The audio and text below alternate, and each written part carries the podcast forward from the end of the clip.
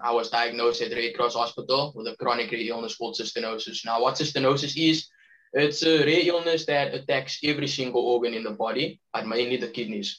So from my bone structure, my eyesight, my heart, my liver, every single organ is like attacked by this by this illness. And how it happens is with this illness, there's a lack of a certain amino acid, and because mm-hmm. of that, crystals are developed. So imagine little tiny diamonds. As we know, diamonds and salt, if you get it into a wound, it can be quite sharp. So imagine little tiny diamonds in my body.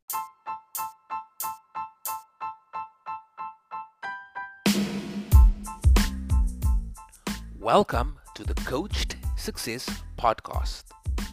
This show focuses on what it truly takes to pursue a life of excellence. Each week, I speak to a guest who has come from humble beginnings but refuses to settle for less than a life where they are pursuing their best.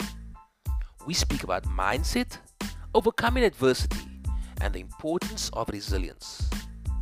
This is Kyle Daniels. I hope that you enjoy the show.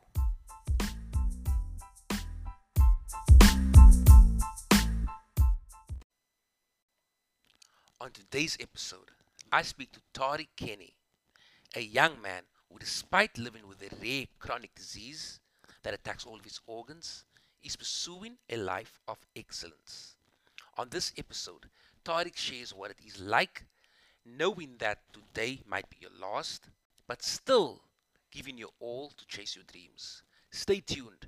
This is an episode not to be missed. So today on the call we have Tariq, Tariq Kenny. Tariq, how are you doing, sir? I'm doing well, and yourself?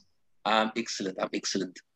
Um, Tariq, thanks for joining us on the call. Um, I know that it is the second time that we're doing the recording. The first time we had some technical issues. Um, but yeah, hopefully this time it'll be amazing. Yeah, man. I, I completely understand those technical issues, like the struggle of my life. So, mm-hmm. not the problem at all. Okay. So, Tariq, do you want to tell us who is Tariq Kenny? Yeah. So, Tariq Kenny is like many people. Um, I don't think anybody is just one thing. So, me, myself, I'm identify as many things. Um, firstly, I'm a lover of God. You know, I've accepted that I wouldn't have come this far in my life with, without Him. Um, I'm a very ambitious and determined young person. Um, I'm a dreamer. I'm goal driven. Someone that's very people orientated. I love communicating and meeting new people, such as yourself, learning about people's stories, um, and building a wide network. And I'm someone that really, you know, family is very close to my heart, especially my immediate family. Um, yeah, and then that as well as discovering who I still am, because I think every single day as we go about life, we still learn a bit more about ourselves. We never completely know who we are. There are certain things um, that we used to be, um, certain personality traits that we no longer need as we get older, and mm-hmm. there's certain new personality traits that we kind of pick up.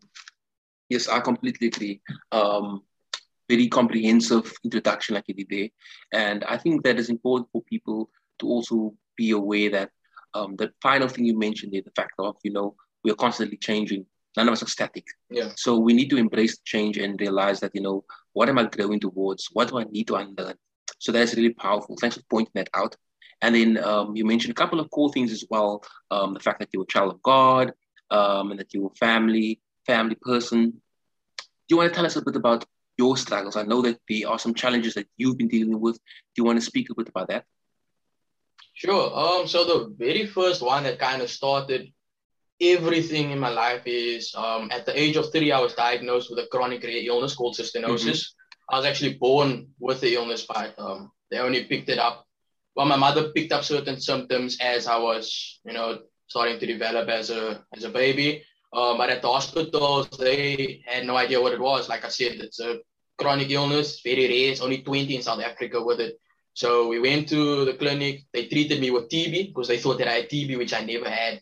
And just before I turned three years old, um, I was diagnosed at Red Cross Hospital with a chronic rare illness called cystinosis. Now, what cystinosis is, it's a rare illness that attacks every single organ in the body, but mainly the kidneys. So from my bone structure, my eyesight, my heart, my liver, every single organ is like attacked by this by this illness. And how it happens is with this illness, there's a lack of a certain amino acid. And because mm-hmm. of that, crystals are developed. So imagine little tiny diamonds. As we know, diamonds and salt, if you get it into a wound, it can be quite sharp. So imagine little tiny diamonds in my body and it's kind of going out and attacking all of my organs, even in the cornea of my eyes. So when I go outside and the sunlight hits me in the eyes, imagine if you shine a light or the sun hits a cracked glass, the rays will just distribute like crazy. So when I go out in the light and the sunlight hits me, it feels like I just got stabbed in the eye. Um, and with that, obviously, with it mostly attacking my illness, it led to me um, going into kidney failure. And at the age of, I think I was 14, yeah, 2015, I was 14 years old. I received a kidney transplant. Sorry, morning voice. I received a kidney transplant, and then um, yeah, then after that, my life kind of changed around after the kidney transplant. Um, just kind of getting back on my feet again, trying to get fit. Um, yeah, but with that, obviously, with the recovery process, there is it's certain other challenges that life has. But I think the the start of it and the the main core of it is the start of the cystinosis leading into the transplant. Okay. Um, and obviously, like I can just imagine how difficult it must be, like you said, um, first of all, and first of all, knowing that you do have this illness, but also it's a very rare condition that um, might not be very well known. Um, so I can just imagine living with that, and like you say, for the rest of your life. So, and just just the way you explained it, the fact of having the crystals, um, I can just imagine how much pain you experience um, going through that. And then you said at the age of 14, you had a kidney transplant. Tell us a bit about that because 14 years old is very young to have a kidney transplant. And um, I know that, you know, um, looking for a donor is something that can be very challenging. Um, speak to us a bit about your process and going through kidney transplant. Sure. So, yeah, so as I was in primary school, um, doctors started picking up that my kidneys were, were working um, at a, at a lower rate than they should have. They were becoming weaker.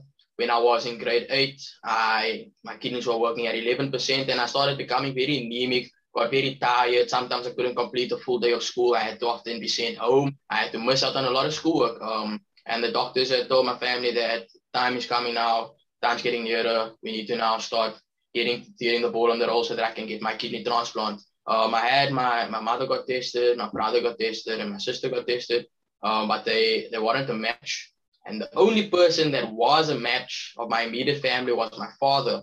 And you know, we, my father was, as I said last time, my father was an alcoholic, and we just thought for someone, as we know, alcohol can damage the organs, and we thought for someone that's an alcoholic, how's it gonna be me getting his organ? Is it like is it going to work for a few years and then maybe later like three years time then the organ just starts to deteriorate and that um and we chose rather to keep on searching. And by the grace of God, we got uh, a cadaver kidney. But how it started, um, like I said last time, I'm someone that loves dancing.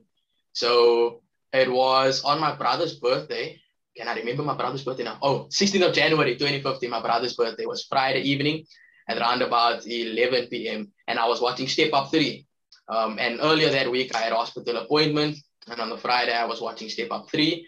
And as I'm watching Step Up 3 there at the final battle, and I'm getting hyped up versus the final battle, um, and they're about to win, not knowing that here's the battle that I'm about to just win right now, the battle of life, the second chance. And I hear my mom speaking to somebody in the next room, and I hear she's saying, Yes, doctor, yes, she's doing good, blah, blah, blah. And then out of the blue, I just hear, Oh my word, and somebody bursts out crying. And I'm someone, like I said, I'm very family orientated. So I thought, why is my mom crying? So I flew out, went to the next room, asked, Why are you crying? What's wrong? She said, God is good. And I'm like, yeah, I know it's good, but, but why are you crying? What's happening?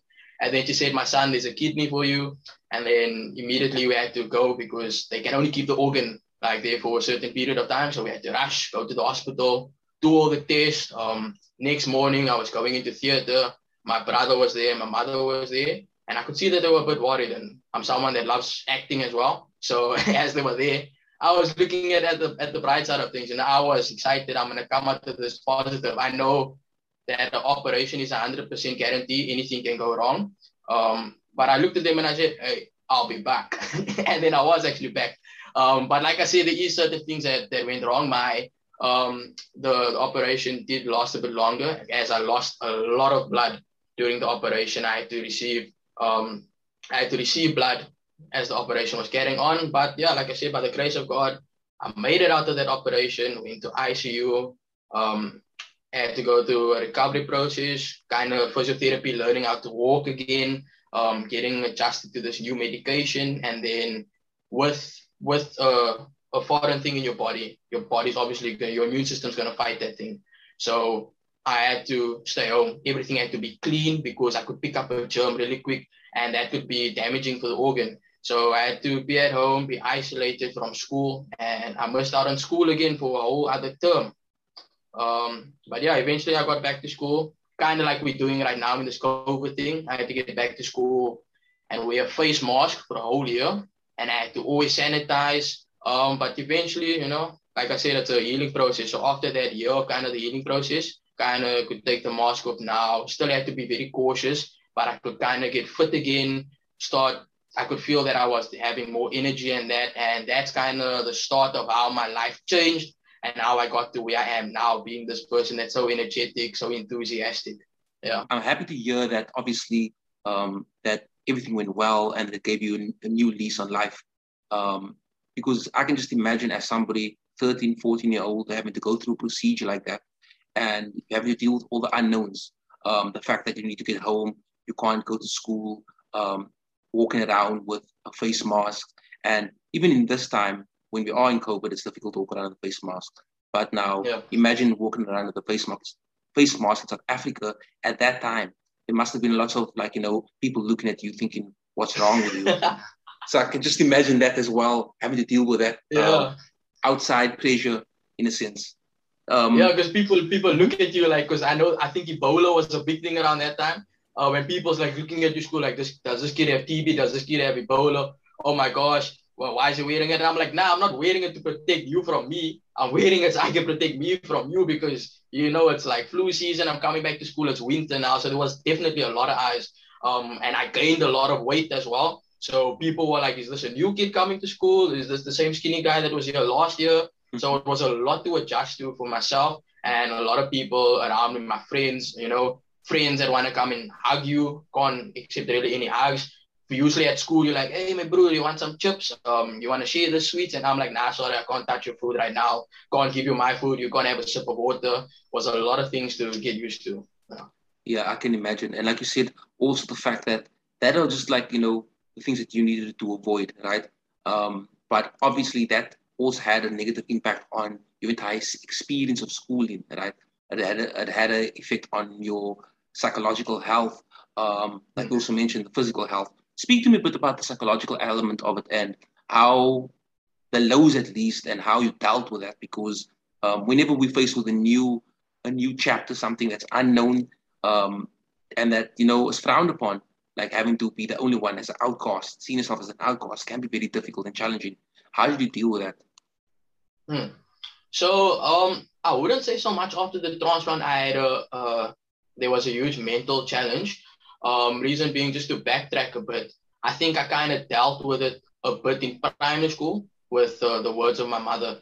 Um, so because in high school now I was obviously getting older, but more matured, and I was kind of understanding my circumstances a bit better. But being younger in primary school, and like I said, with the fragile bones and the energy in that, I wasn't able to participate in sports at school. Couldn't really run around with the kids kids want to play wild me, and the other one's like, no, you're gonna hurt him, you're gonna break his bones, and he's gonna die on the floor, and you know, and you're kind of sitting at home and you hear the kids playing soccer in the street, and you can't really go out because you could get hurt. And having to take this medication and having to go to hospital every month, something that you don't understand. And I was thinking, what is wrong with me? There were some people at primary school that asked me, am I alien? I'm like, what the hell? um, so yeah, I used to think, is it something, is it my fault? Is there something wrong with me? And obviously, it's a challenge for my family as well because they need to now deal with this. They need to help me. But then I think I was about grade seven, grade six, and I heard my mom say, um, instead of saying why me, say why not me. Yes. And I thought about that because she said God won't give his toughest battles to his weaker soldiers. He's going to give his toughest battles to his stronger soldiers. And as I started getting into into high school in grade eight, despite being anemic and sick and having to leave school because now my kidneys are deteriorating, there was a lot of people that looked up to me. They were like, yo, you just passed this test, but you didn't come to school this whole week. You got more than me. And they're like, wow, man, you you just you took that medication, you got sick, but you could come back. And I was like, whoa, people's actually like looking up to me now. People's thinking that I'm really strong, even though physically I feel weak. And then that, that idea just started to unravel more in my mind as I started high school. And I was like, wow, if me being weak can allow other people to be strong, then certainly God has some sort of plan for me. So yeah, there was its mental challenges after receiving the transplant, but I think it's basically just the challenge of having to adapt to certain things. But there wasn't a challenge of like, yo, why me? Why do I have to have this kidney mm-hmm. now? Because I kind of, I wouldn't say I knew my purpose, but I kind of already knew that, you know, God is giving me this so that I can become stronger, so that I can encourage other people. And even though there were people that were would kind of verbally bully me and that, it kind of didn't really distract me because I knew that there was always people that looked up to me. There was people mm-hmm. that were struggling and they thought, here's this kid, stayed out of school for how long? He just gained a bunch of weight now. He has to take medication, he has to wear a face mask, but he's still getting more marks than me. And all that I have really is um, I just maybe have a flu and yeah, I'm complaining. So when I saw that, it's it's the, kind of that whole transformation. So basically, the illness, in a nutshell, the illness and the and the transplant allowed me to to really see that God has a purpose for me. In in your pain, there's always a purpose, and you'll discover it as you as you go upon life's journey, and you kind of just work through and develop it. Yeah. So I think that's how I overcome it. Just realizing that He wouldn't have chosen me for nothing. You're not gonna go if you were boss and you have a really important task. You're not going to give your important task to the employee that just started now unless you really trust him. You're going to give it to your employee that you know will be able to execute the task to the best of his ability and will be able to get results. And I think that's kind of what God did to me. So I was born, he said, You're going to be the guy that's going to execute and do this thing. So I'm giving this burden to you because I know you'll be able to overcome it. Awesome, yeah. awesome, awesome, Tariq. And you made some reference there to the fact that there was obviously like the verbal bullying and there was the painful times and things. Um, but because you were clear on your purpose, you knew that you there's a greater purpose to this pain that's able to actually handle that. You actually helped you um, handle the pain, right? And that is something that anybody can do with they're right now. Is that you know life, every everybody living will experience pain, right? As part of our human experience. Uh, pain being different in different forms can be emotional pain, um, um, physical pain, like psychological pain, traumas, but all of us will experience pain. That is guaranteed. Now, what is really important for us to realize is that if we are able to understand or have a clear purpose, right, the pain we go through, it, it, it won't be as big, it won't be such a big burden because we will understand that, you know, every every obstacle, every hurdle, every fall along our journey is simply preparing us and refining us to really fulfill this purpose. And um, it's a great perspective to have. And I wish many people out there can also have this perspective where they can just look at, you know what, this is where I want to go. This is my purpose in this episode, in this planet or on this planet. And having to deal with this pain is just part of me or what's making me a better leader. You understand? A bit better able to serve, more compassionate. There's so many things that pain is teaching us, but sometimes we are so afraid of pain, trying to run away from it. So mm. I just want to point out that. Just, mm-hmm just to add on that, what also helped me when you said like certain people see this pain, but they're not seeing that there's a greater thing. I think it's because many people don't dream of a greater thing. When you were a child, you still have this this innocent mindset. You don't really know what the world has to offer. And like I said earlier, I was a dreamer. So when I was young, I used to dream of like crazy things. I used to dream of going into space. I still want to go to space. Um, I used to dream of going into space, having this car. You know, I used to dream of turning into a Super Saiyan. I used to have imaginary friends with me. I used to dream of a business and all that. And I think because I had that ability to dream at a young age and had such an overactive imagination that as I grew older, when my illness really started to affect me, I think that's another thing because I knew that this dream was here in my mind for a reason. So this pain has to be here for a reason as well to make me stronger so that I can able so that I'll be able to get to that thing. It's like if you're watching Dragon Ball Z, like Vegeta wanted to become a Super Saiyan, but Goku was already a Super Saiyan. And Vegeta thought, how could he do this? So he went to go and lift these weights and went to go and train like crazy because he knew once he could overcome it and he could lift these weights, eventually there'll be a transformation within him. So it was kind of with me, like knowing that I have this illness, but once I'm able to deal with it, acknowledge it, overcome it, it will birth out something greater in me. Albert Einstein said that imagination is everything.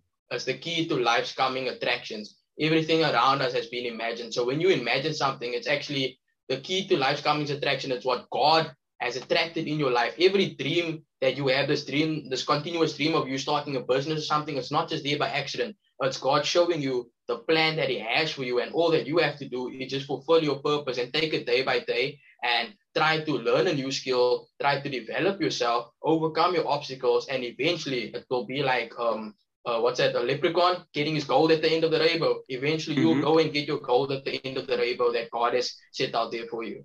I like it. I like it. And you also mentioned there earlier about, you know, um, obviously sometimes being an outcast.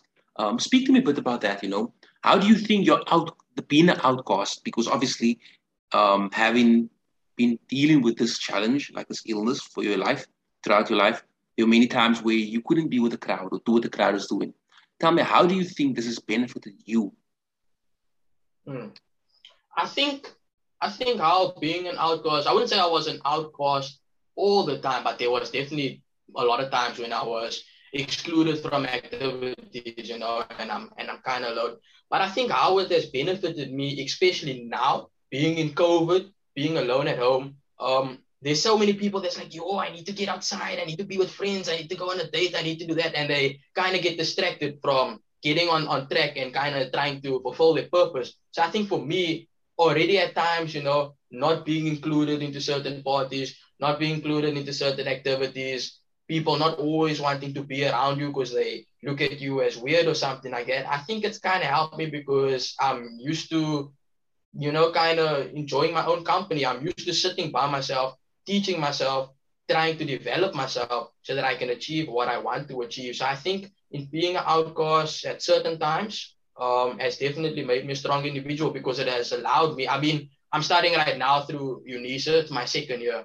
Um, and there's so many people that's not able to study by themselves. But yeah, I'm able to study by myself. I'm achieving great marks, um, great marks because I have already been so so adapted to not being distracted by other people, not want, not feeling compelled to go out to parties. I'm I'm okay with my own company. I love I love being around friends, but I also love being by myself because it's when I'm by myself that I can truly develop and become the person that I was meant to be. Awesome, really awesome answer.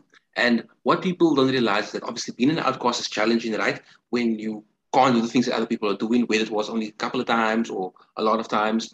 Um, but what we don't realize is that difficulty, once again, that pain, right, can give purpose or, or give birth to a greater purpose. Um, or simply defining you. Like you said, right now, you're at a place where you're content with being alone, being alone with yourself, being, being able to actually complete the work that you need to do, the task that you assigned to yourself. So that's amazing. Also, um, you need to be able to be alone in order for you really to craft your vision, right? Yes, you need to employ yeah. people into your vision, but the alone time is necessary. So we can just see this as, you know, God putting you, forcing you in uh, to be alone at an earlier age, so you can really be starting to develop that that time where you're okay with being alone, so that alone time is not seen as a burden, but it's seen as value. This is where you actually go into creation mode. Okay. Mm. So I like that. Then speak to us a bit about the life expectancy of your um, illness. Yeah. So that was, um, you know, just going back to the first question where you said speaking about mental challenges, mm-hmm. um, you just reminded me of something. That was, I think, the greatest mental challenge that I've had. Um, hearing that my mother said that the doctor said that it's not a huge life expectancy, and like I said, I'm a dreamer. I want to fulfill my dreams, mm-hmm. and with there used to be a bit more than 20 in South Africa of us, and every single year we were losing one. Thank goodness we haven't lost any now in the past two years. But every single year there was a pattern of us losing one. And I'm like, what? I just saw this person a few months ago. You know, it's like a brother, like a sister to me. And there's this question that pops up in your mind thinking, whoa, am I next? Am I going to be taken now when I'm dreaming and I have this this this whole life set that, that I've planned out for myself, there's goals that I want to achieve. So it's been a fear that has been a lot in my mind. Um, and, you know, I think it's kind of steered me apart in a way because it kind of got me into a place where I was feeling depressed you know, feeling there was a time when I thought, is it should I really be pushing this hard in school? Should I really want to develop myself? Because what what happens if I'm putting all this effort in and next year I'm gone? But then I kind of just came to the realization that every single day is a blessing. Especially I think last year I heard a video from Steve Harvey, and he said, if God wakes you up, He's not done with you. You know, He still has something for you. So I take every single day as a blessing, knowing that God is not going to, He's not done with me yet. So every single day, I still need to go out in some way, whether it's listening to your podcast, listening to a video of Steve Harvey, in some way, I need to go out and fulfill my purpose. And when my time comes, even if it's before me reaching my goals, when my time comes that, you know, my time is done on this planet, at least I can rest in peace, knowing to myself that I've lived life to the fullest. I didn't take the gift of life for granted at all. I like that answer once again. And you know, sometimes we we so focus on the goal, like you said, um, that we forget that ultimately it's not about the goal, right? It's about the, the process of going towards a goal or striving for a goal. And that's very important, right? Because, like you said, yes, um, you have a low life expectancy, right? Um, but we all ultimately have a low life life expectancy. Life is such yeah. a short ride. Um, many of us don't have to acknowledge it.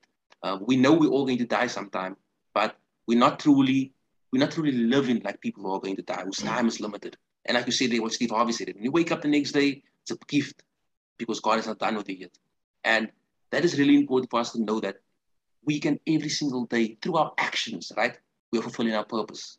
Through our actions on a daily basis, fulfilling our purpose. Yes, you might have this grand vision of one day standing on a stage or accomplishing this goal, and that is your purpose, right? But ultimately, it's also what you're doing through your day to day life, right? Or in your day to day life because you can be a role model and an inspiration for so many out there who are sitting back, just being passive passengers um, in their life, or of their life, right? They're not taking the driver's seat. They're not sitting there actively saying, you know what, I want to steer this in the direction where I want to go. But here you are saying, I'm not even sure if I'll be here a month from now, six months from now, a year from now. But I'm living every single day to the fullest. I'm give, I'm willing to give everything that I have, right? for these goals that I have, this vision that I have. And that is admirable because it makes other people out there realize that, you know what? Why am I not giving all? You understand? When this guy, when you have so many challenges, hurdles, and things that you can basically sit back and say, you know what? I don't have to. I can just, I can smooth sail through this. But ultimately, the fact that you are showing that level of resilience, that you are standing up, that you are rising up and saying, you know what?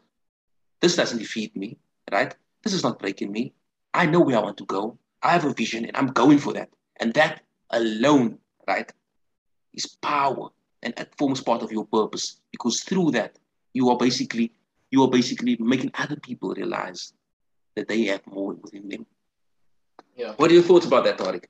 I know this yeah, hundred percent. You know, we get we get so focused on the on the end goal, and that's why I lost earlier because in 2019, um, my my dad kind of started falling ill, and you know, um, I'm the I'm the last lamaki, so my mother is getting to an age also where she doesn't have as much energy as as she used to, and my siblings no longer live with us. So I kind of took it upon myself after school, like, yo, I need to try to get a job or something. I need to try to reach my goal soon. I need to try to do something, and it causes this anxiety and depression that you lose focus of what's actually right in front of you. That's why I was laughing because we're so focused on the end goal that it kind of takes our mind off what we have to do in order to reach that end goal. And I saw, I heard something the other day that's saying, you know, success is not just the end goal. Success is the journey because once you get to the end goal, what are you going to do now?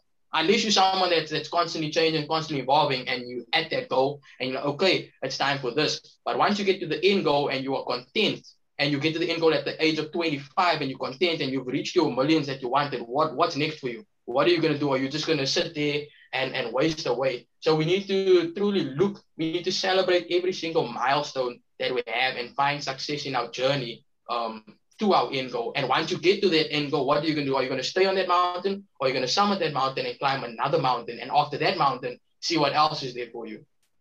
Exactly. And like you said, try to measure success uh, based on your day as opposed to, you know, what we try to do, we say that this end point, this milestone is going to bring me success. Um, and it's good to have that vision, like you said, you know what, it's something I'm working towards. We all need that. We all need something that gets us up in the morning and moves us towards and we're working towards, right, in the future. Um, but ultimately, it's this moment right now. And we all have this moment right now where we can say, you know what, how hard am I giving, right? How hard am I loving? Understand? How hard am I contributing? How much am I ensuring that other people are seeing me as inspiration and I'm pulling other people up out of their slumber, right? Out of their depressions, out of their states of anxiety and showing them what's truly possible. So it's through our actions, right? We are striving for the goal, but our actions is ultimately our purpose, right? So how we fulfilling our purpose. So it's great for us to also know that, that, you know, wherever we are today, right? Let's all look at how can we be more intentional and purposeful throughout our day so that even though we are working towards that goals, um, that vision in the future, um, right now, right this moment, how are you ensuring that you're being more purposeful, right? That you're impacting other people? Because life is not so simply about achieving, because we can easily, you know, get deluded by, I have, especially because, we, like I said, you're a dreamer, right? I'm a dreamer as well. We can easily get deluded by all these dreams and things that I just want this and want that. And it's good to have that, right? But like I said, at the end of the day, um, it's that is for us, right? The goals is for us. But what we're doing along the journey to achieving the goals is more important because then it becomes about how can you be impacting other people, right? Where that easy people are looking at you and saying, wow, this guy, yes, he faced so many hurdles, yet he gets up every day. He does what he needs to do to go for his, his next level and the next level and the next level. So I like that. And then um, you mentioned also the fact that, you know, there is a low expectancy, life expectancy, and you dealt with obviously a little depression about that and sometimes became anxious. Um, speak to me a bit about that.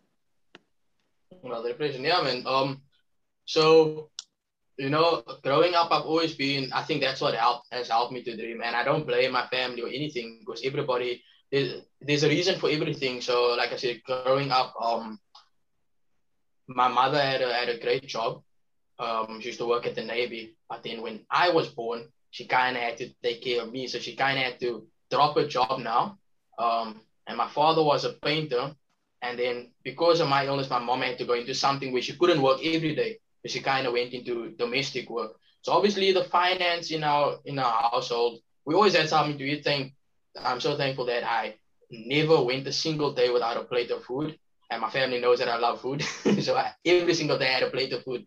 But there was never the greatest of finance in the house. Um, I never really always wore name brand tackies. Couldn't really go out to the places I wanted to go. Um, I've you know I've spoken to people already where they're like, yeah, but you know you've had this opportunity to reach. I'm like, nah, I'm not. You know, when I was in grade seven, I lived in a shack that had holes in the ceiling, and when it's raining, the rain drips and it kind of splashes me on the face. Do you know that I had to move from house to house every single time? I've lived already in people's spare rooms. So it was that all that kind of drive me when I saw now, you know, my father's getting sick. He used to bring the money to the house and he was a painter. Um, and now he can't really work. And I know my mom's doing domestic work, but she's kind of now taking care of my father while I'm at school. So she can't really work so much. I need to try to figure out what I'm going to do. And then I'm still young. I'm in school. There's not much that you can do. And we kind of need to get to that place where we need to tell ourselves, you know what, what you're doing right now is good enough. You know, you're taking it day by day. You are doing enough. You are exactly at the place that you are meant to be. But I don't think so. I was like, yo, I need to, I need to be like Justin Bieber now and like get a million at 16 or a million at 18 or something. Um, and because of that, that stress and that anxiety, I kind of just lost focus. I went blank. I kind of didn't really know what I was meant to do right now um, and it just put me in this in this deep slump. But eventually, I picked myself up, and you know, I said to myself, um, "You thinking about if you keep on thinking about uh, the future, it's kind of really going to distract you. Because if you keep sitting there and you just look and look, you're not moving anyway. You need to take it a step at a time. You need to take it day by day, and eventually you will get there. You're never gonna get to um. For I mean, you someone that that runs a lot you're never going to get to your destination in the morning. You just stand at home and thinking, oh, this is quite long. How far am I going to run? All you have to do is go and take it a step at a time, put the one foot in front of the other. You need to focus on what you are doing right now in this moment in order to get there where you want to be and acknowledge that there are certain stepping stones. You're to maybe fall, your shoes, your shoelaces maybe to become untied, but you need to just get back up, fix every certain thing, and continue going. Yeah, you you you you pointed a lot of powerful things out there, right? Um, which I want to go into. But I first I first want to speak about you know the fact of of us being able to project ourselves, right? The future, the past, and the present. All very important, right? But it's us being in the driver's seat again and knowing when to go into what. It's like driving a car. You know, like Steve Harvey is like my role model that says, um, and, I, and I'm saying this because I just came from a driving lesson. It's like driving a car. If you're gonna drive a car and you're gonna continuously look in the rear view mirror, you have to look in the rear view mirror to know what's behind you, where you've come from, so that you know where you're going. And you also have to look in the front mirror so that you know where you're going, what you need to do. But if you're just going to stay at the rear mirror and look at the front mirror and not think about changing your gears where you are right now, the car's going to shut down, the car's going to stop, and you're not going to get anywhere. So you need to kind of have that balance. You need to look where you are, um, what you've overcome, right? What has it taught you? And you need to look at where you're going, but you need to also focus on what you're doing right now so that you can get to where you want to be. Awesome. I like that. I like that um, example. And then, Tariq, I know the last time we spoke, um, you told me a bit about, you know, the fact that you were about 25 of you guys suffering from this um, chronic illness, um, and that every year about one of them passes away. Tell me what has that done for you as an individual, and how does how has that um, elevated you or refined you, or given you a different perspective? Mm. Yeah, like you know, from like as you said, life is short. Um, and many people, when they see someone pass away, they're like, life is short. But I think for me, I already know life is short for me. And I'm seeing people with the same illness as me passing away. So it's like, oh, flip, life is shorter actually for me if these people are passing away. Um, but I think it just, I think it just made me more grateful that mm-hmm. God still chose me another day to live on. And you know, if you look at me, I people, many people look at me um, and if they don't hear my age that I'm 20, they think maybe that I'm 15, 12 years old, 13. And they think, ah, you know, I'm the perfect height for that age, you know, perfect body type. There's nothing wrong with me at all.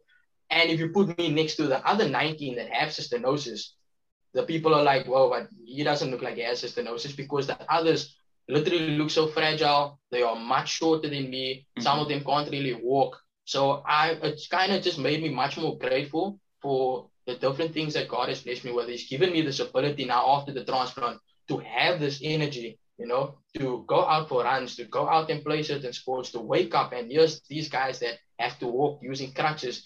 Here's these guys that bones are even way more fragile than mine. So it's just given me, you know, a perspective to just continue to be grateful. I think gratitude is something very important and we need to show day by day in every single thing that we do. Like I said, be loving in checks, um, loving in the Cape Town blocker right now, um, living in a place like Ocean View, not having a car, not always having the finances, not always have, I'm so privileged that I was able to get me a pair of Vans um, two years ago. I think people take for granted the things that they have and the people that they have around them. And, you know, they kind of just complain without really knowing. So you definitely need to count your blessings every single day and name them one by one. And that is something that I still do today.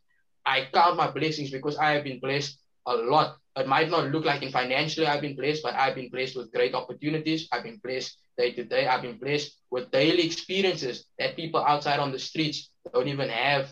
You know, they don't even have that fortune of, of waking up another day to ha- go and have breakfast. Yeah. Mm-hmm.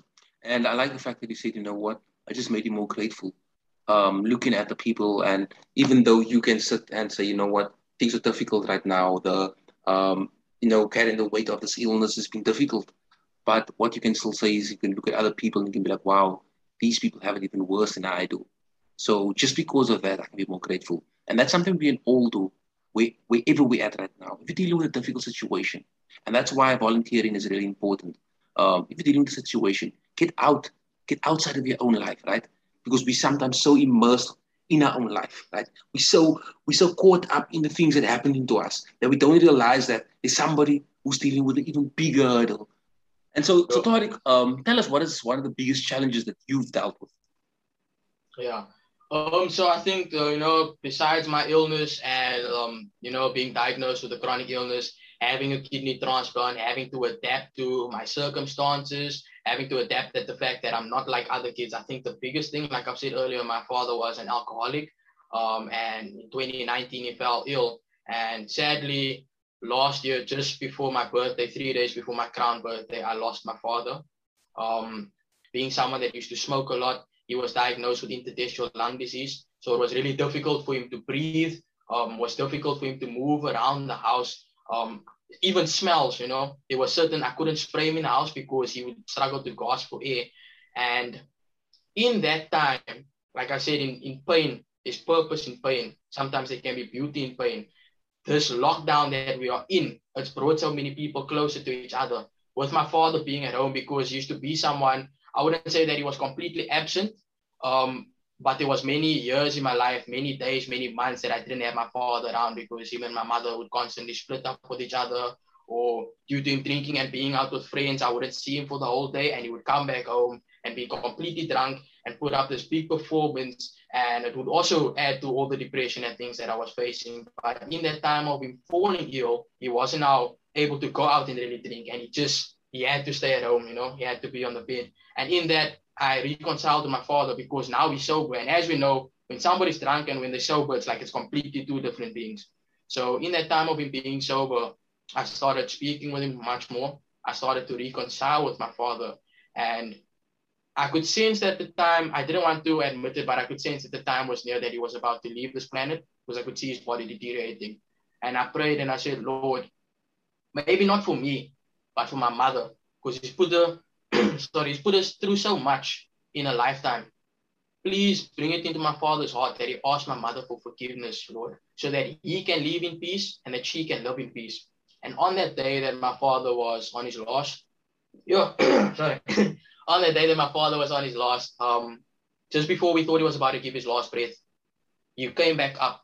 He took my hand and he took my mom's hand, and he said, "Sorry, and he said sorry over and over and over and over and over and over again. Because in that last few months, that last few moments, that last few days of my father, he had realized the thing that he actually needed was his family, not the friends, not the false lifestyle, not the drinking. The love that he was searching out there for, the fun and entertainment he was searching out there for, had always been by his family, but he couldn't see it because his mindset was blinded by the alcohol. And he asked for forgiveness and he said. And we said, no, don't be hard at all. We completely forgive you. You know, you can now rest in peace. We will be okay. We reconciled in that sense. And just something even greater to that, my father, um, as you can hear, my name is Tariq, so people would think that I'm Muslim. And my father was that, um, but he wasn't really, you know, someone that really practices religion, didn't really go to mosque. So growing up, I chose my mother's religion because she was the one who could actually teach me the certain principles of religion. But two weeks prior to his passing, my father gave his heart over to Jesus, you know, and we used to pray with him a lot. He gave his heart over to Jesus. So we could know that in that day of him giving his last breath, of him asking for forgiveness, we could find we could find healing in the fact knowing that we'll be able to meet him again. And it was so amazing how we had left because we told him, We're gonna be with you here. We're to be with you until the very end. We called people that day. Uh, my siblings came, some family members came to say their goodbyes. And 11 o'clock that night, I played my father, I Love You Daddy by Ricardo. And I laid with him and I played in that song. My mom was doing the dishes after everyone left. And my mom could see my dad was breathing really, really heavily now. And she came to come and sit by him with the chair and she held his hand. And at about quarter to 12, my dog got up and my dog started crying dog wanted to jump on the bed. And then we told him just to relax. At 12 o'clock, as my dad still breathing, dad put his arm around my mom and he had like, he had probably no energy at all. He put his arm around my mom, put his arm around me, and he pulled us into his chest. And as he continued to breathe, at about quarter past 12, he gave his last breath with a tear in his eye, which is something that not a lot of people get to experience. Not a lot of people get to have you know when you lose a loved one, you mostly find out, oh, we lost this person at the hospital today. This the doctor saying this person not gonna make it, or oh, this person was in an accident. But for us to after being through such a long like such a long life with my father, like I said, it was the illness, living in the shacks, it was dealing with drama at school, and dealing with the part that your father's an alcoholic and you have to hear the swearing and scolding every single day when he comes back home. But now you get this beautiful thing where you reconcile the, the dream that you always had, the father figure that you always had is here. But unfortunately, you have to see him in pain. So like I said, there's beauty and there's purpose in pain. Because if not for him being in that pain, he probably wouldn't have realized here's the person that he needs to become in his last few moments. Um, yeah, so we, we followed it through, man. We, we told him we're going to be here with you, and we were with him until his last breath. And you, I know you were speaking last last time when we chat. You spoke of yourself about losing your father, and as you know, it's a it's a daily struggle. Um, it's something that I'm still dealing with. It's now last yesterday. It was a year and five months that he's gone. But you know, that's another thing that has motivated me because in my father's loss, he was someone that used to argue with me a lot. He used to because I'm someone that likes a lot of things and used to tell me, why can't I just stick to one thing and what do I want to do with my life? But afterwards, my dad became my greatest cheerleader. So now I can go knowing that my father reconciled with us. My father loved us. My father knew that we loved him. And my father's now watching me from the greatest VIP seat ever and cheering me on. So how can I give up now when I know that my dad is believing in me? My dad is sitting next to Jesus and they are raising the flag and blowing the vuvuzelas and everything. Yeah. I love that. Really powerful, really, really powerful. And you know what is really painful when you lose a loved one. But like you said, there's beauty in pain. Um, and it's just for us to discover that, understanding that, you know what, ultimately life's a short ride, as I mentioned earlier. You understand? It's a short ride, it's a short journey. We think 100 years is a long time, uh, which, mm. no, I mean, many people don't even make it to 100 years. It's not a long time. And just understanding that this life, everything that we have right now, right, it's all impermanent. It's all impermanent. And we all need to start, you know, becoming more aware of that, that every single day is ticking away. It's one day gone. How have you fulfilled your mission? How have you fulfilled your purpose? How have you taken a step towards becoming the best version of you, the highest self? Understand? What impact are you making in the lives of others? That's things and questions that should be ringing in your mind every single day so that you can ensure that, you know, the next day I'm getting up and I'm trying to fulfill that and live each and every day to the fullest because nobody's perfect, right? But we all need to say, how can I ensure that my time on this planet, right, is lived to the fullest and not selfishly, but in, in a form of service where I'm making sure that even though I'm going for my goals, which might be selfish, I'm ensuring that each and every single day I'm contributing, I'm impacting, I'm inspiring, I'm speaking, I'm speaking truth into people, I'm speaking power into people's lives, I'm trying to motivate them, trying to uplift them. Those are the key key qualities, key characteristics of truly living fully. So, Tariq, I really want to just say once again, thank you so much for being on the show and sharing your journey with us. I really appreciate it. Thank you so much for being on the show and sharing your yeah, journey with us, and sharing your journey with us, and you know, um, telling us a bit about the challenges that you faced and um, living with a, a rare condition, and still having and still being optimistic and still seeing every single day as a blessing and still trying to inspire others Thank you for being you, Tariq. Thank you. Thank you, man. I appreciate it. I just want to add also thanks also for you for everything that you've done with the podcast while I'm studying, um, while I'm striving for perfection of my goals, you know, to be in the media and entertainment industry one day and to be an entrepreneur. Listening to the guests that you have on your show has helped me out so much as I'm starting listening to certain new ways that I can go and, you know, go about certain challenges or just learning new mindset that's really helped me as well on my journey. So thank you so much. You're welcome, Tariq. Thank you for tuning in. Please share this episode with anyone looking to maximize their life, as this will help us to continue growing the coached success community. In addition, connect with me on Instagram or Facebook and tell me what you enjoyed most about today's show. Links to Facebook and Instagram are in the episode description. I look forward to hearing from you. Until next week, stay winning